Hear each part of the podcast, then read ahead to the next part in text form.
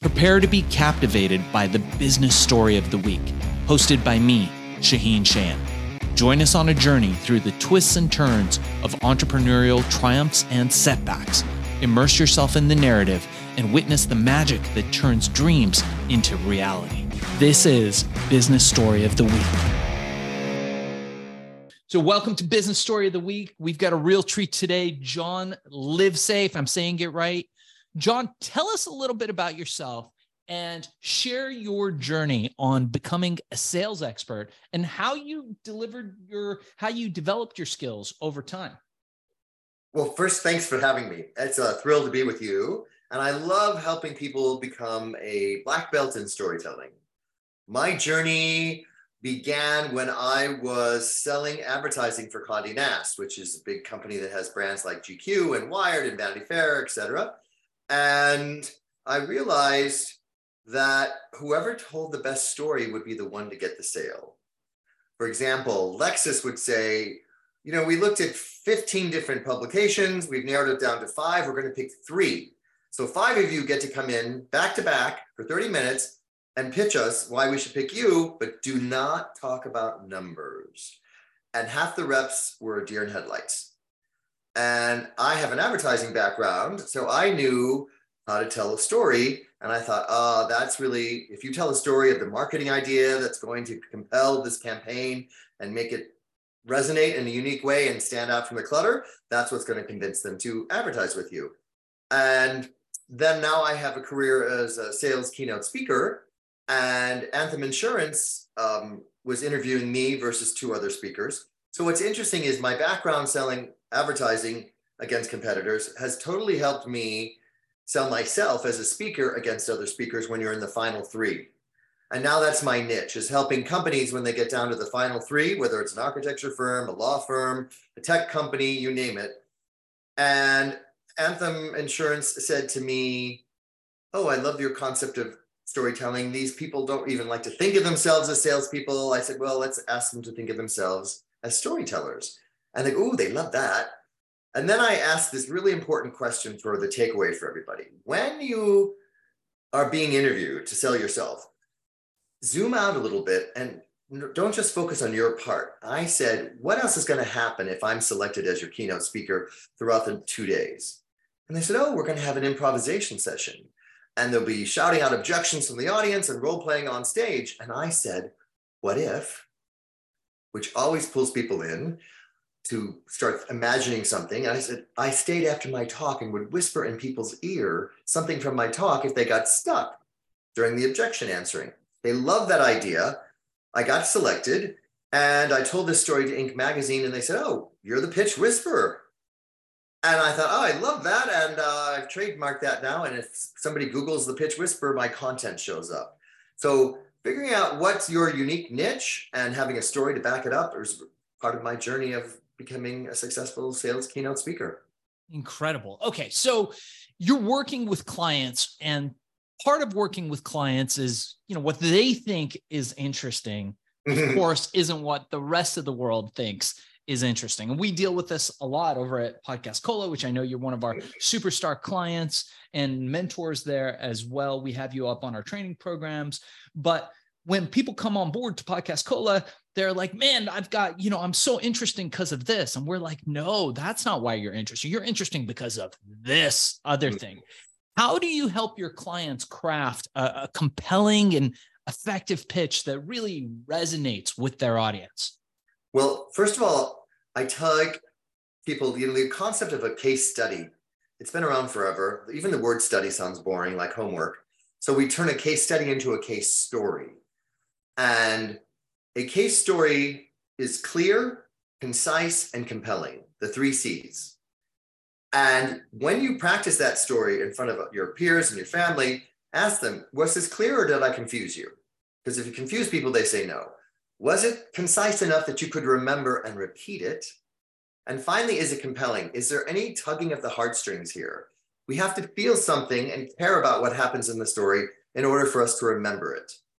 So once you have that as a criteria of that's what makes a good story, then the real secret sauce is tell a story that someone sees themselves in. Mm. So I can give you a quick example. Olympus Medical came to me and said, you know, we have this product that makes the surgeries go 30% faster, but we're not selling a lot. We would think that would so logical. Why? And I go, because people buy emotionally and then back it up with logic.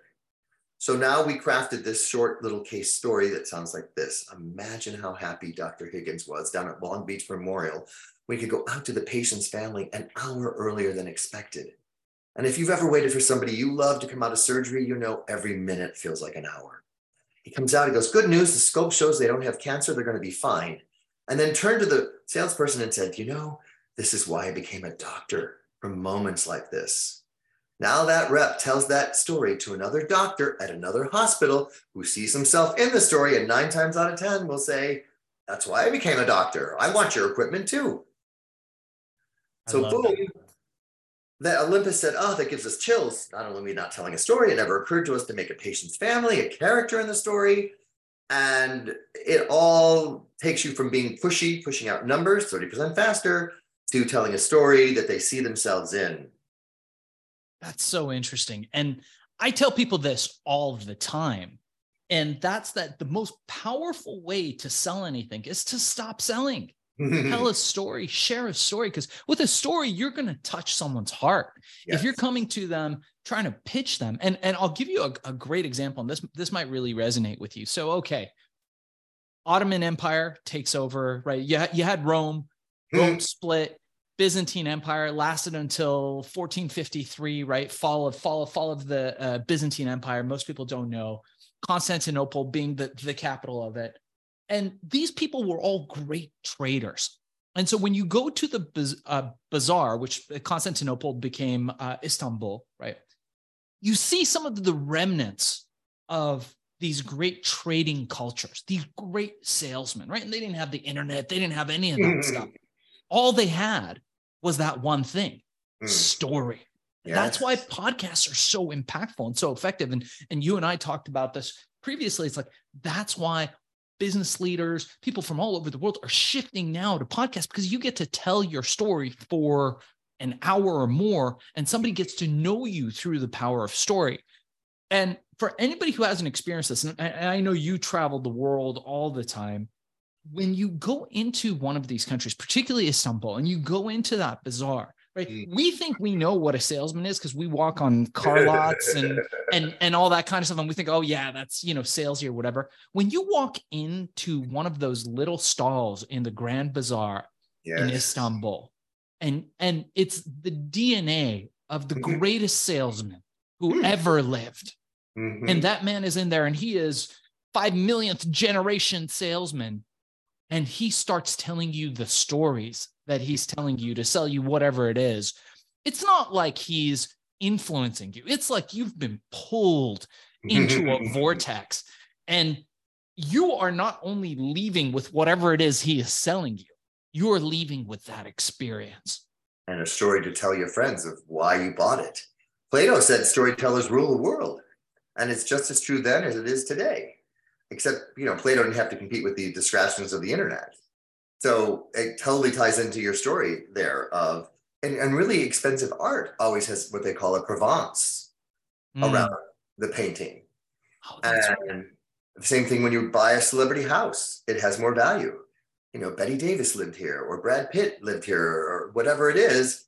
Again, it's the story that adds value and makes it more desirable. Amazing. Okay. So, what role does storytelling play in pitching? And and how can business owners ceos people that are in the sales industry use it to their advantage? Well i think the first part is your own story of origin. You know traditionally salespeople will try to develop rapport with cliche things like oh nice weather we're having or let's talk about a sports team right? Or try to come up with something in common but instead, if you start to say, you know, the reason I got into healthcare was my mom was a nurse and I was so inspired by what she did. What made you become a doctor? Boom.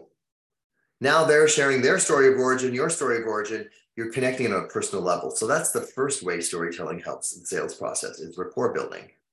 The second part is the company story. And this is what most people forget. They don't tell, they if they do, they go, oh, we have this many offices around the world You want to hear our mission statement? You know, I tell people you need to have a story about your values and action. Like mm. TOMS Shoes, we know that company. You buy a pair, they donate a pair.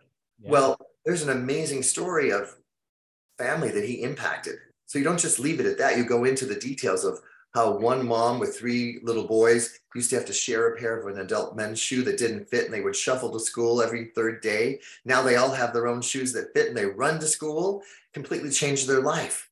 Mm. And when you told that story to a Nordstrom buyer, they went from a no, we don't think we want to carry the shoes to a yes, because at first he just told about the shoes and not the story. So the your story of origin, the company story, and then we touched on them all important case story instead of a case study. Those three stories in your toolbox will totally make you revenue rock stars. Incredible, incredible. Okay, so on that note, I've got a few more for you. So this one, let's shift gears a little bit. And as far as rejection goes, as a uh-huh. salesman, handling rejection and how you handle rejections in sales is is one of the most challenging things, right? It's what the fear that most especially starting salespeople have that prevents them from mm-hmm. reaching the heights of success in their niche or industry or whatever. What advice would you give to salespeople about rejection? I personally love this topic so much because, as you said, it prevents people from getting into sales or staying in sales. So, if we can help them with this, it'll help them in their career and their personal life. I have something I created called the 555 method, where you think of yourself like a movie director and you zoom out and you ask yourself when you get the no, will this matter in five minutes? How about five hours? How about five days from now? The more resilient we become, the better we are. And when I was speaking to a luxury car company um, sales team, I said, even if you're selling a Jaguar or Land Rover, you still get rejected. So at a fancy restaurant, they give you sorbet to cleanse your palate between so we need to cleanse our palate as salespeople or storytellers after we get the no. And so I have people call a client they sold something to, not selling them anything, just checking in. How are you enjoying the Land Rover? How are you enjoying the Jaguar? Remind yourself of what a happy customer sounds like. So the next person who walks into the dealership or the next email or the next call you get, you're in that mindset and not the negative, I just got rejected mindset. So you 555 it, and companies are taking this and making it part of their culture oh my God, mm. we've so hard on this. All right, everybody, we're going to complain about it for five hours and then we're going to 555 it and let it go. Not, we don't want to talk about this. I don't want anybody complaining about or hearing about that five days from now. And it also works in your personal life. So when my dad passed away 10 years ago, I wish I had this tool because five days I was still pretty devastated. So I hmm. could go back to my younger self and say, you know, let's 555 it again. Five weeks, five months, five years from now, You'll still miss them, but I promise you, you won't be this sad. Hmm. So the like 555 really helps us become more resilient. Yeah, that's super cool. It's kind of like what we talk about in neurolinguistic programming about future mm. pacing. Yes. Where where you ask someone to do something in the future and see them their future self doing it. I love that. That's powerful. All right. So so speaking of the future, can mm-hmm. you talk a little bit? I know you are a thought leader in the sales space and the sales training space. You're highly sought after. I know all kinds of Fortune 500, Fortune 50 companies are are looking to get you. I don't even know if you have any av- availability these days. I've heard you're so booked. But tell us a little bit about what you see in the future of sales. What do you think? Uh, how do you think sales will evolve over the next few years? Well, what's interesting for me is not only are companies bringing me in to help them win new business, but they're looking at storytelling as a sales tool to recruit top talent. Mm. Because we HR is now seen as a sales function. Crazy. Because there's a shortage of qualified people in all levels. It's not just the restaurant workers, it's skilled tech people, again, architect, lawyers, you name it, any profession. So the people who might be great at selling a house have no training on how to recruit someone from a competitor to come work at their company. Mm.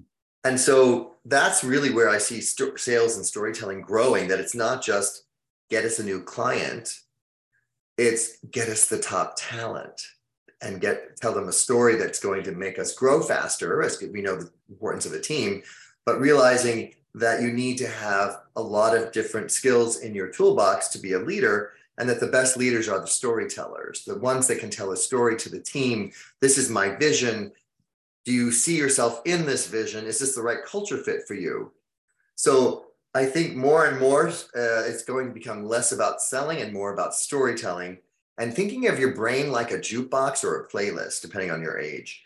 Um, and so the right song at the right time, the right story at the right time. You're going to need multiple stories so that each person you're talking to, let's say you're selling a home, you're not going to talk to a young married couple the same way you would a retired couple who's downsizing or a couple that's moving to a new city. So you need, let's say you have four to five different kinds of buyers. Mm. You hmm. need a story that's customized for each one of those situations. So again, so they see themselves in the story. Wow. Powerful. I love that. So, okay. Um, that's amazing. So my my last question for you along these lines, and then I want to uh, learn more about how people find you and how people can engage with you. But my final question in this line is as far as podcasting go, you know, we're Podcast Cola, we're the largest podcast booking agency in the country. We get people just like you booked on lots of great shows. And how would you say that storytelling, or you can give, you know, two, three good pointers to people uh, who are looking to improve their revenue, improve their sales, become sales rock stars, become uh, better speakers, authors, whatever, mm-hmm. by do being featured guests on podcasts. Mm. How can they use storytelling and your systems to empower themselves in that way? Well, for myself, I've known that I have gotten booked as a speaker from someone hearing me on a podcast you booked me on because I always ask clients, how did you find me? was it SEO? Did uh, did you watch a TED talk I gave? Did you read my book? Or no, we heard you on a podcast. And the story you told on the podcast made us, they saw themselves in one of the stories, whether it was the Olympus story I just shared with you, or another story of how I helped an architecture firm win a billion dollar airport renovation. Wow. Make, make your stories so compelling that people remember it because the secret to all of this is the meeting after the meeting. So let's see some, somebody hears three speakers pitch themselves or three they listen to many people on the same podcast. So how do you stand out? If you've told the story that's clear, concise and compelling that they can repeat, go, "Oh my god, I just heard John on this podcast. I really think we should bring him in." Why? What did he say on the show? And they can repeat a story I told we see ourselves in that story. We have the same challenge. We don't want to be seen as commodity. We're tired of coming in second place when we pitch against competitors. We need to become more resilient. Whatever their pain point is that I've addressed in my interview, yeah. that people can say, ah, I see myself. That's the person for us. Wow. So put yourself, create a story that they can see themselves in. Correct. And that comes from knowing who your audience is. You know, don't try to be all things to all people. When you get on a show, this is my niche. Here's who I help. Here's what problem I solve. And more importantly, what is life like for them after they bought my product or hired me as a speaker? They're no longer feeling pushy. They're no longer coming in second place. Whatever the outcomes are, that's the aha moment. I love that. I always say that to my Amazon students in particular is the mm. are in the niches. Right? Don't don't try to be a jack of all trades. It doesn't serve you find one thing that you're good at or better yet find that blue ocean find mm-hmm. that find that one area where there's nobody else in there create or create that area that yeah. niche and then go dominate it and mm-hmm. it sounds like we could do that with these stories all right john so as we close up can you tell us when people are listening to this, they're getting excited. They're like, "How do we engage with you? How do we find you? Do you have a book? Uh, yeah. Can we can we hire you to come speak at our company? How, how do we engage the Pitch Whisperer?" Well, the easiest way is take out your phone and text the word pitch, P I T C H, to 66866, and you get the first chapter of my book, The Sale is in the Tail, for free, which is a business fable. And if you can't remember my name or the name of my book, just Google the Pitch Whisper and my website, johnlivesay.com comes up and all the ways to see what my talks are about and the outcomes that clients have afterwards are all right there. 66866. And what do we what do we text to that? The word pitch, P I T C H. Yeah. miss that. And that's also, I tell people this too is like, it's all about friction, reduce friction. Look at what you're doing now. This is, guys, this is what a master salesman is. He mm-hmm. reduces all the friction all along the way. That's what Amazon is. That's mm-hmm. what mm. Bezos did. He just got rid of the friction of buying stuff online, right? Yeah. trust. And that's that's what this is. And, and we're witnessing it directly. All right. So people can get get you there you said is there a website let's say there is uh, mm-hmm. somebody watching this and they have 5000 locations they want all their salespeople to uh, by you. How, how do they engage you? Or do you do that? Do you have any time on calendar these these, these next few uh, few months for for sales training? I do have sales training. Oftentimes people will have me give a keynote and a workshop and then if they want to continue there's some ongoing training with that. Um, where I had one client create a repository map of all of the case stories living in one place that reps could share each other's stories with that so they have the right story to tell and it also became an amazing onboarding tool for new people so there's lots of ways but usually it starts with a keynote and a, a workshop with it possibly and then from there if they want more there's certainly lots of ways to i have had one architecture firm that's worked with me since 2016 and every time they have a big interview coming up, they bring me in to coach them. I, they call me their secret weapon. Wow, you are the secret weapon. The secret weapon. And if you like it or not, you're selling. Might as well get good at it. Might as well get good at becoming a storyteller and and and enjoy that. Wow. So this was powerful. I have to say, one of my most exciting interviews. It's always oh, great to see you. Thank you. And we're super psyched to have you as a featured guest here and a Podcast Cola client as well. And We'll make sure to have everyone look out for you. We'll include links to get a hold of John in the show notes. So just look in the notes below and make sure to like and subscribe and let John know uh, what you thought about what he said. If you agreed, if you disagreed, leave it in the comments. And we'll see you guys soon. John, thank you so much. It's been an honor having you on. Thanks for having me.